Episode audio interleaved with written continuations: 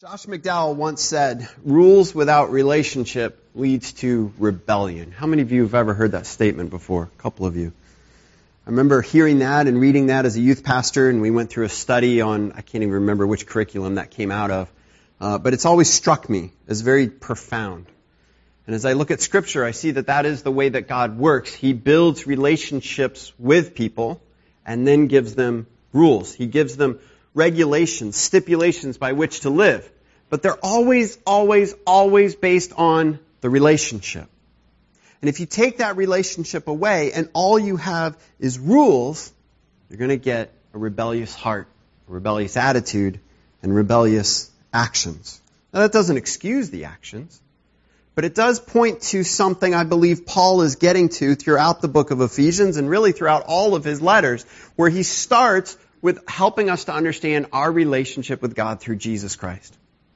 And then he transitions into, so this is how you are to live. When I was in college, my wife had a babysitting job. Uh, we were in downtown Chicago and at Moody Bible Institute, and she, the babysitting job was, I think, about 12 blocks away or so. And not the best of ideas for a young lady to be walking around Chicago, especially in the evening, uh, by herself. And so I would escort her. I would walk her to the babysitting job, turn around and walk back to campus, go back, walk all the way back, pick her up, and walk her home. Oh, thanks. Now, why? Did I do that because I was just obligated to her? Did I do it begrudgingly and hating it the whole time? Now don't get me wrong. I'm no saint, okay? There were many of the nights that she was working. I'm thinking, really? I need to stop my studying? Okay, it was more like I need to stop hanging out with my friends and go and walk her. Okay, I'm not saying like the overflowing abundance of my heart was, yes, I get to walk with her. Some nights, some nights I enjoyed it. But why? Why did I do it? I did it because I loved her. I did it because we had a relationship. And this was important to her. It was a need of hers, and so I went with her. Fast forward many years after our marriage, and my wife is pregnant. And she wants Pop Tarts. That's what she wanted. That was her thing. She wanted, I think it was the maple and brown sugar Pop Tarts. And there were times, middle of the afternoon, late in the evening, I don't think she ever made me go out in the middle of the night. But she, we'd be sitting there, Dave, I just, I need Pop Tarts. I go, really? Pop Tarts? But I did it.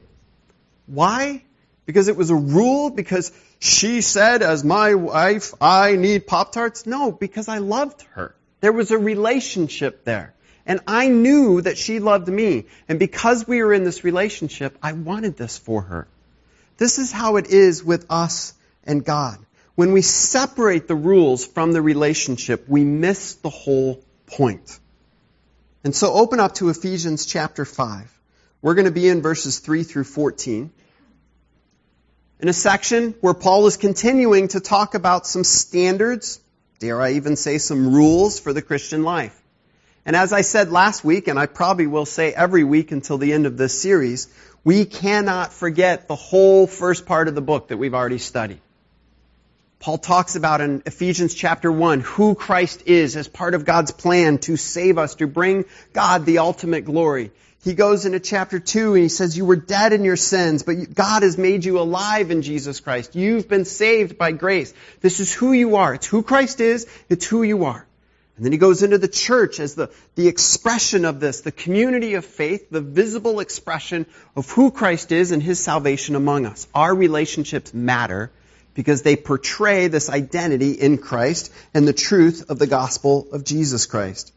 So now he's taking all of that and saying, because that's who you are, brought from death to life by Christ, because this is who Christ is, our Lord and our Savior, this is how we are to live. So let's jump into verses 3 through 14. Let me read it for us.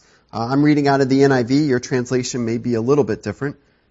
Starting in verse 3, But among you there must not be even a hint of sexual immorality or of any kind of impurity or of greed, because these are improper for God's holy people.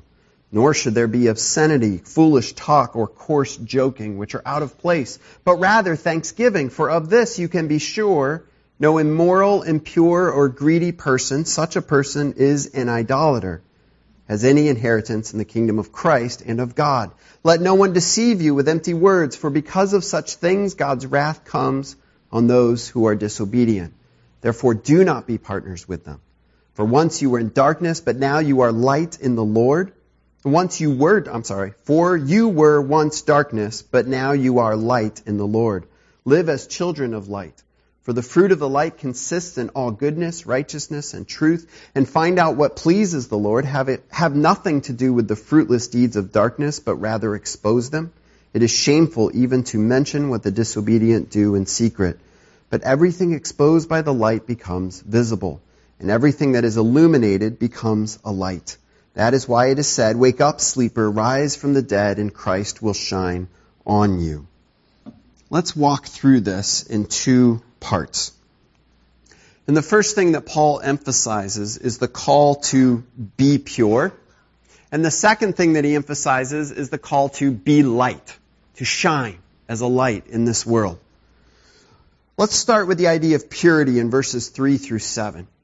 He starts with what I'm going to call some big things, some very obvious outward expressions of sin that he is saying these have no place among Christians sexual immorality, any kind of impurity, or of greed. And he says, according to the NIV, among you there must not be even a hint. Yours might say something like, these must not even be named among you. It has the connotation of, we should not even publicly speak of such things. That's how bad they are. They should have no place among the people of God, no place among Christians, no place in the church. That's how awful they are. Now, it's sort of ironic that Paul's writing the church and saying you shouldn't even speak about this, there shouldn't be a hint of it, and yet, of course, he's going to tell them what they shouldn't be speaking about. These things have to be talked about. But they have to be talked about very carefully. We need to consider these things seriously. Now let's look at the list of things that he talks about quickly. Now, in this service, I see the kids are not present. This is a tough passage to prepare for, knowing that you're going to have kids sitting in the service, in the second service. Uh, so pray for me for that. But we're going to talk about some tough stuff here. He starts out with sexual immorality. Throughout Scripture, in general, we're not going to look at all the instances because we have a lot to cover. But in general, sexual immorality speaks of some form of sex that is outside of marriage. It is something that is outside the bounds that God has given us for the sexual relationship. Let's add in the second thing any kind of impurity. This takes it farther. So Paul's layering here. Okay? So he's starting and saying, look, sex outside of marriage should have no place in the church, should have no place in Christian lives. Then he adds on this concept of any kind of impurity. This also relates in general in Paul's thoughts to the sexual relationship. It broadens it to be anything that is beyond the scope of what God has created the sexual relationship for. Now let's just stop there for a second. This is such a hot button issue in our, our culture right now. And I want to be very, very clear what Scripture is teaching, this Scripture and anything else. Scripture clearly says that for the Christian, sex outside of marriage is wrong. It is impure. We need to teach this to our young people. We need to uphold this in our marriages. We need to uphold this in our homes. We need to teach it as part of our identity in Jesus Christ. People need to know that God's way is better. But we also need to go further because I'm guessing if you grew up in the church, you grew up with that message. Our culture has now expanded the sin, and Paul, in this letter alone and many others, he has also expanded the categories to help us deal with that. Any kind of impurity. This relates to homosexuality. He is clearly in this passage with that phrase and that word saying homosexuality is sin. It is wrong. There is no way to come to God's holy scripture and read it as it speaks and walk away with it and truly believe that God is okay with homosexuality. There's no way. You have to come with a preconceived notion that God's word is wrong and misinterpret it, misapply it, twist it. That is the only way to come to scripture and believe that homosexuality is okay. He says there must not be sexual immorality or any kind of impurity. And then he adds in or of greed. And we've talked about this before. This came up a couple weeks ago when he threw that word greed in as well. And it's sort of weird. Why, when he's talking about a specific type of sin, why does he throw in greed? And he could be saying this greed, running after money, running after possessions, is just as bad as that. He could be saying that. And, and I think that wouldn't abuse the text whatsoever or change my reading of it. But as I read it, what I see Paul doing when he adds greed into these lists He's saying not only do people that are running after these things say God's way is wrong, I'm going to go my own way, but they are never satisfied with how far they go with it. They always want to go farther. All you have to do is look at the past 50 years, maybe even 20 years, maybe even 10 years of American culture, and you see that concept right there. One standard after another has fallen one sin after another is upheld not only as okay, but as being good, as being righteous, putting a Christian word on a, a, sinful term. Our culture celebrates these things now. There's a greed in running after these sinful expressions. It's tragic. These are things our culture are trying to redefine. But Paul writes to the church in Ephesus and says, they are improper for God's holy people. Why? Because they're bad. You just shouldn't do them. Well, yes, but it's more than that. Because if you think these things are okay, or you allow them in your life, what you're saying is you don't understand who Jesus Christ is. You don't understand who you are in Christ. Because if you truly understood those things, if you truly understood that relationship that you have with Christ, you would understand these things are completely out of place with that relationship. It's not just about a rule. It's about a relationship. Throughout the Old Testament, God refers to His people as His holy people. They were to be set apart, different from the rest of the world. And through His people, in a relationship with Him, he would show to the world his character, his nature, and his salvation. They were a living, breathing example of the people that God has created and the people God has saved. So that God could point to his people and say, look at who they are. Look at what I've done. I can do that in your life too. But if God's people live just like the world around them, that whole concept is lost. If we run after the world, what do we have to offer them? Now, I said these are big things. I hope, I believe, in general, I'm speaking to a group of people that's nodding their heads in agreement with most of this. But Paul takes it a step farther. And now I'm going to talk about the small things in verse 4. I don't mean small as in unimportant. I mean small as in they slip through easier. Okay? Verse 4 Nor should there be obscenity, foolish talk, or coarse joking which are out of place, but rather thanksgiving. Here Paul's talking about a heart that is corrupt and maybe doesn't quite express itself in some sort of outward sexual sins, maybe doesn't flagrantly uh, participate in things that, that people would just gasp at. Here he's talking about the offhanded remark, the, the turn of the phrase, the coarse jesting, the referring to things with maybe a sexual innuendo. Oh, it's okay. I didn't really mean that. It's not that big a deal. How many times do we say that's not that big a deal? Jesus said in Matthew chapter 15 verse 18, the things that come out of a person's mouth come from the heart. This coarse jesting, this coarse joking, this obscene way of speaking is not just a way of talking. It's a heart issue not just a speech issue. And Paul goes on, because we should ask ourselves, so what? Okay, so these things are wrong. Got it. Good. Check. We're making our list of rules. Don't do that. Don't do, okay, I'll do that. But look at why. He talks about in verse 5 the seriousness of idolatry. For of this you can be sure no immoral, impure, or greedy person, such a person is an idolater, has any inheritance in the kingdom of Christ and of God. What is idolatry? Idolatry is putting anything in the place of God. Okay? We talk about this often because it comes up in Scripture often. Often. And maybe we don't talk about it enough.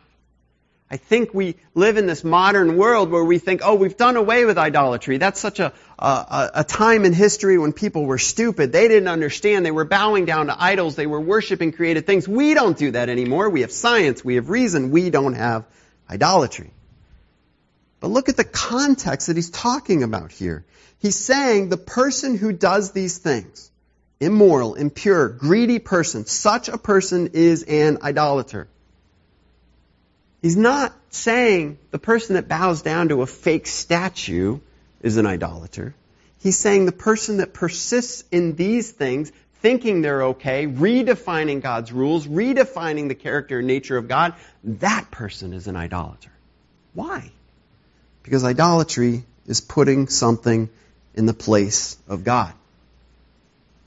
And when we call something pure that God has called impure, we put ourselves in the place of God.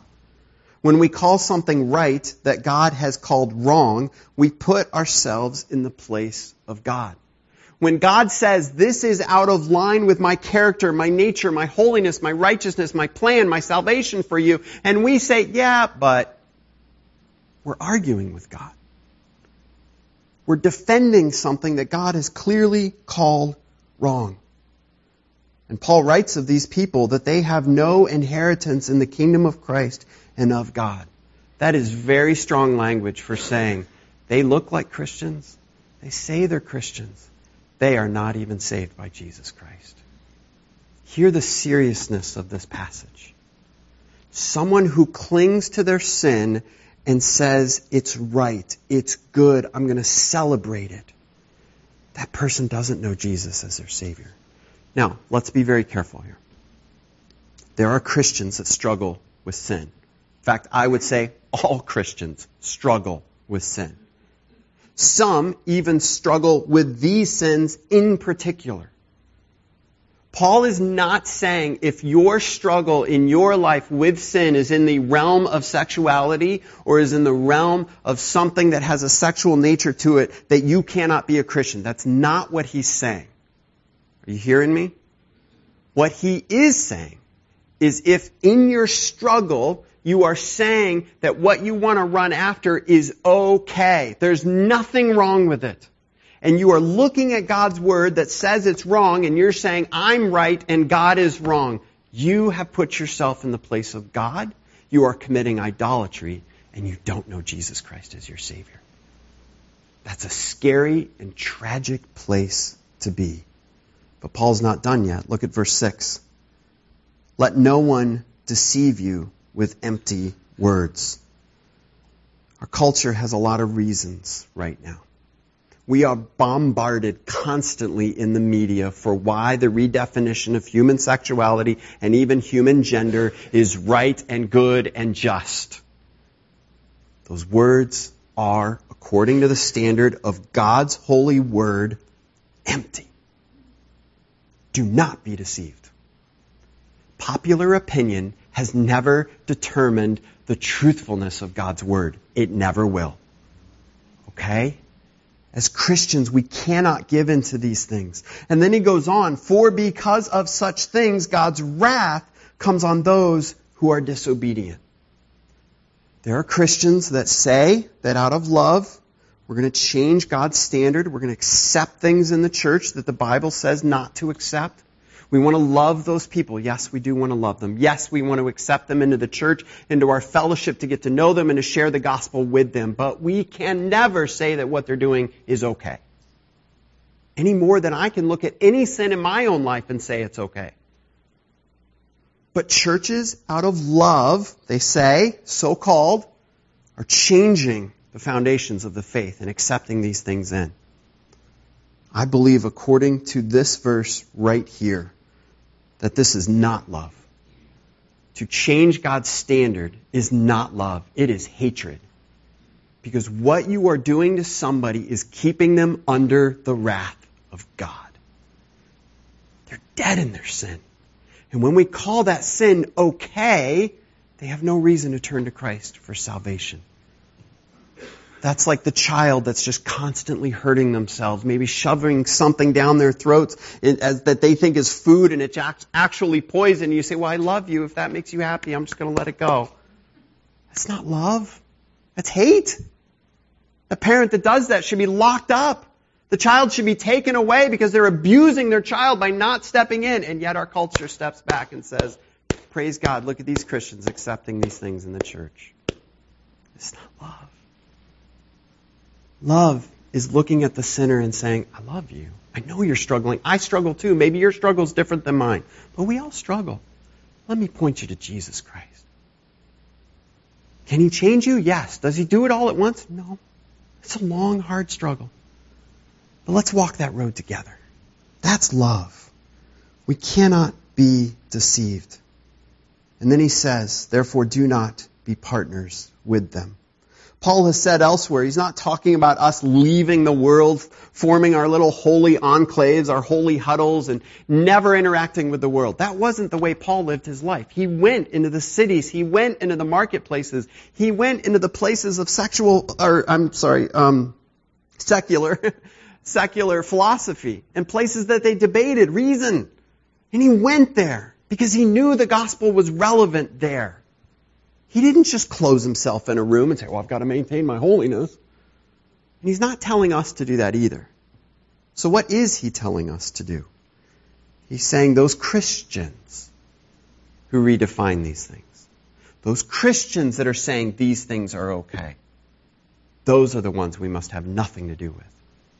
That's hard. That's hard. And we talk about not wanting to judge. Turn with me to 1 Corinthians chapter 5. I hear this so often. Well, who am I to judge? Who am I to judge? Paul talks about that. 1 Corinthians chapter 5, starting in verse 9. I wrote to you in my letter not to associate with sexually immoral people, not at all meaning the people of this world who are immoral, or the greedy, or the swindlers, or idolaters. In that case, you'd have to leave this world. Paul's saying that's not what I'm talking about.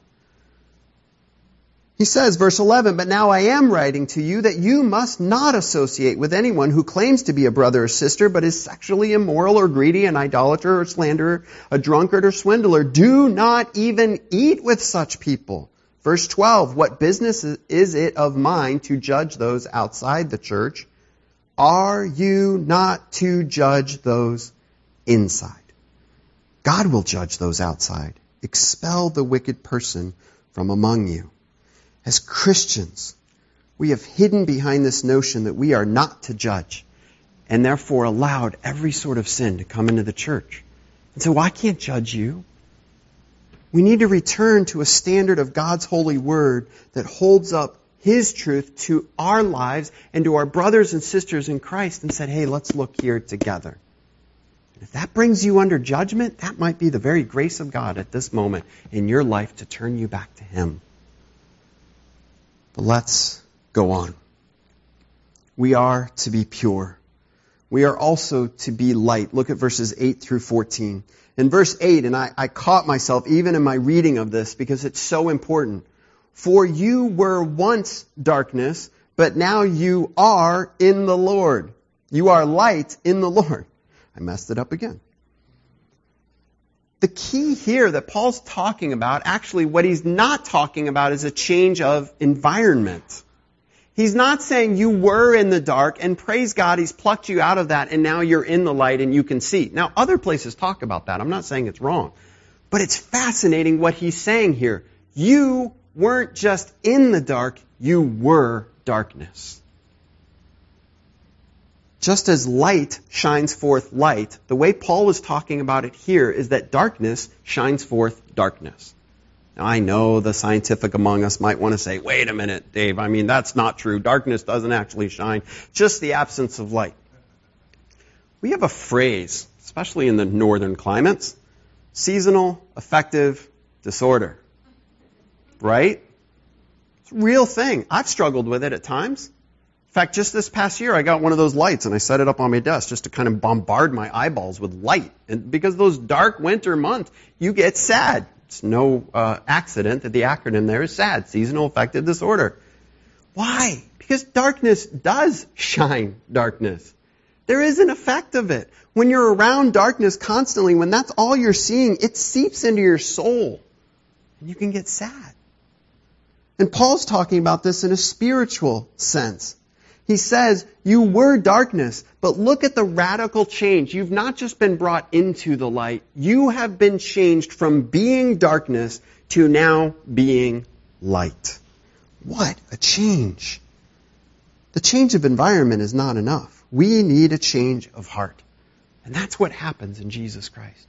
We might look at these things in the world and say, this is impossible. There's no way to overcome these things. The laws are changing so quickly. God's truth is more powerful. The gospel is more powerful. Paul is writing to people that he clearly says, you used to be like this, but now you're in Christ. Everything has changed. And then he says we need to live like it. At the end of verse 8, live as children of light. For the fruit of the light consists in all goodness, righteousness, and truth. Find out what pleases the Lord. Have nothing to do with the fruitless deeds of darkness, but rather expose them. We need to know who we are in Jesus Christ. And then we need to seek to live that out. And that's where the standards of Scripture come in. To say, Christ, I love you. I want to know who you are. I want to know your righteousness, your holiness. I want to know what pleases you because I love you. And because I love you, I want to live the way you want me to live. Because I trust that your way is best. Your way is better than my best ideas and my best intentions. Goodness, righteousness, and truth are not some random things. They are the very character and nature of God. So he's saying, Christian, if you've truly been saved by Christ, brought from darkness to light, changed from darkness to life, living in fellowship with the presence of God in your life, these things must be evident. Don't settle for anything less. He says, stay away from the deeds of darkness. Have nothing to do with them. Stay away from them. Don't get even close. Don't tinker with them. Don't fiddle with them. Don't think it's no big deal. I can get this close, but I won't go this far. Stay away. Could you imagine my wife if I went to her and said, Well, I, I, would never have a relationship with another woman, but I'll get really close, but I still love you? How's she going to take that? She would say, No way. Stay away from that. And yet we do it to God all the time. Oh, God, it's just a little bit. It's, I can stop anytime. And God's saying, No, no, no, no. I've got something so far better for you. And then he says, But expose them. And I want to go into the next section because he really picks up on that. At the end of verse 11, he says, But rather expose them. It is shameful even to mention what the disobedient do in secret, but everything exposed by the light becomes visible, and everything that is illuminated becomes a light. That is why, or this is why it is said, Wake up, sleeper, rise from the dead, and Christ will shine on you. Light.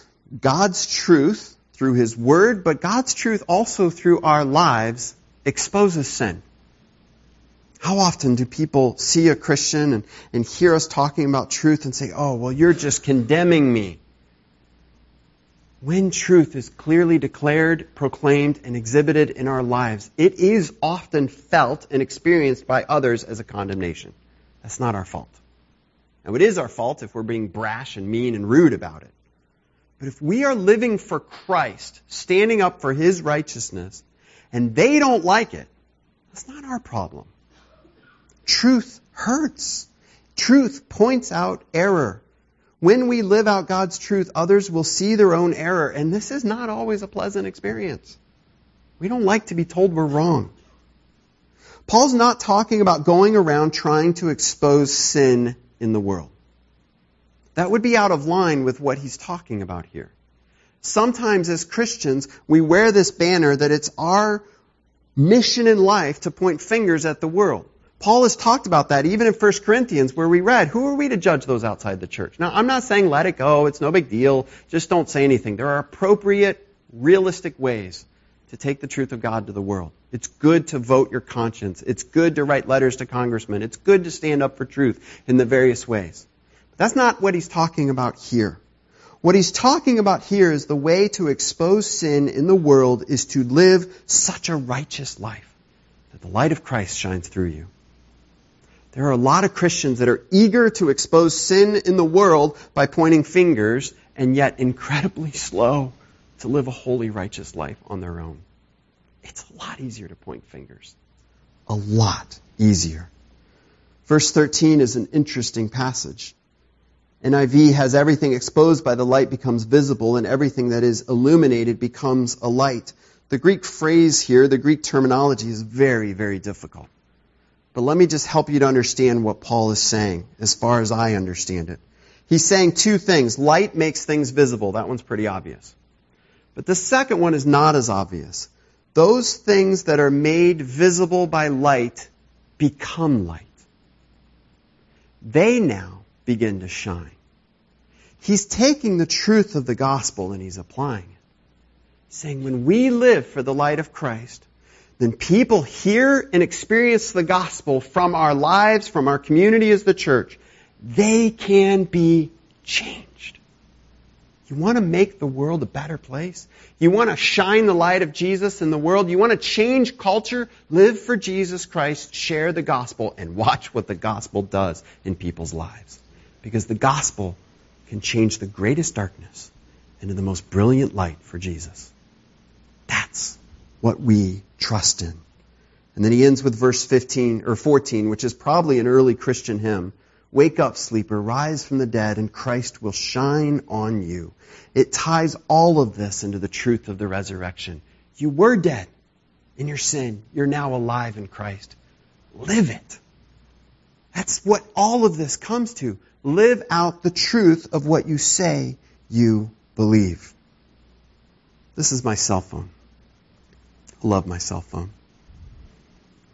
Cell phones are often advertised as having great screens, right? Really nice, bright, crisp screen. And you can go in the store and compare them side by side and pick the one you want. I like my cell phone because it has a nice, bright screen. I actually keep, you probably can't see it, but I keep my brightness pretty low. I don't need it that bright. I walk around and go, wow, look at this light. This is great. I can see that so clearly. A lot of times we look at the world and we look at God's standard and we say, well, I know a good person. And they're a light in the world. I'm sure they don't know Jesus, but they're a light in the world. Man, they're shining. It's great. Do you know what happens when I take this bright screen out into the sunlight? I can't see a thing. Nothing. Literally, the screen almost looks black because the sun is so much brighter. When light shines in a dim place, it doesn't take a lot of light to look good. When we live our lives in the dimness of this world, or when we're looking at other people's lives in the darkness of this world and we go, wow, they're a great person, look at what we're comparing them to. But when the light of Jesus Christ shines, it's seen to be what it really is. It's nothing. It's just darkness. When seen in the infinitely bright, majestic, piercing light of the glory of God, our so-called deeds are just darkness. But there's something else that happens when I have my phone in the sun and it gets all black and I can't see anything on it. All my text disappears, all the graphics disappear, can't see anything. Do you know what I can see? The blinding rays of the sun reflected off the screen right into my eyeballs. And you know what? It hurts. That's what Christ does with us. He comes into our lives. And in the brightness of His glory, he shines in and He turns our darkness to His light. We don't shine our light in the world. We reflect the very light of Jesus Christ. That's what the world needs to see. The Christian life is not first about rules. It's about relationship. But that relationship with Christ will reflect in our lives, in our actions, in our words, in the big things, in the little things, in how we shine. The world needs to see Christ. Let's pray. Heavenly Father, I think this passage, as so often with your word, is so fitting in our culture and our lives today. There's so much temptation as Christians to just give in on some of these things. We're ridiculed in public. We're ridiculed in the media as being people consumed with hatred. And Father, sometimes those accusations are just. Some of our so-called brothers and sisters in Christ are acting in ways unbecoming in their Christianity, and they're dealing with these difficulties in the culture. And for that, I ask for forgiveness. And I pray your change in their hearts and the way they engage. But God, we must not change the truth as we engage. You clearly say things that are right and are wrong in our relationship with you. And Father, we don't want to put ourselves in your place and by doing so commit idolatry as we sit in judgment on your holy word and redefine it and change it to fit what we think we want or what the culture will accept. Because ultimately, what the culture needs is not our misinterpretation or misguided notions. They need Jesus Christ, pure, holy, righteous, the Savior of the world. May that be what's reflected in our lives. In your name we pray. Amen.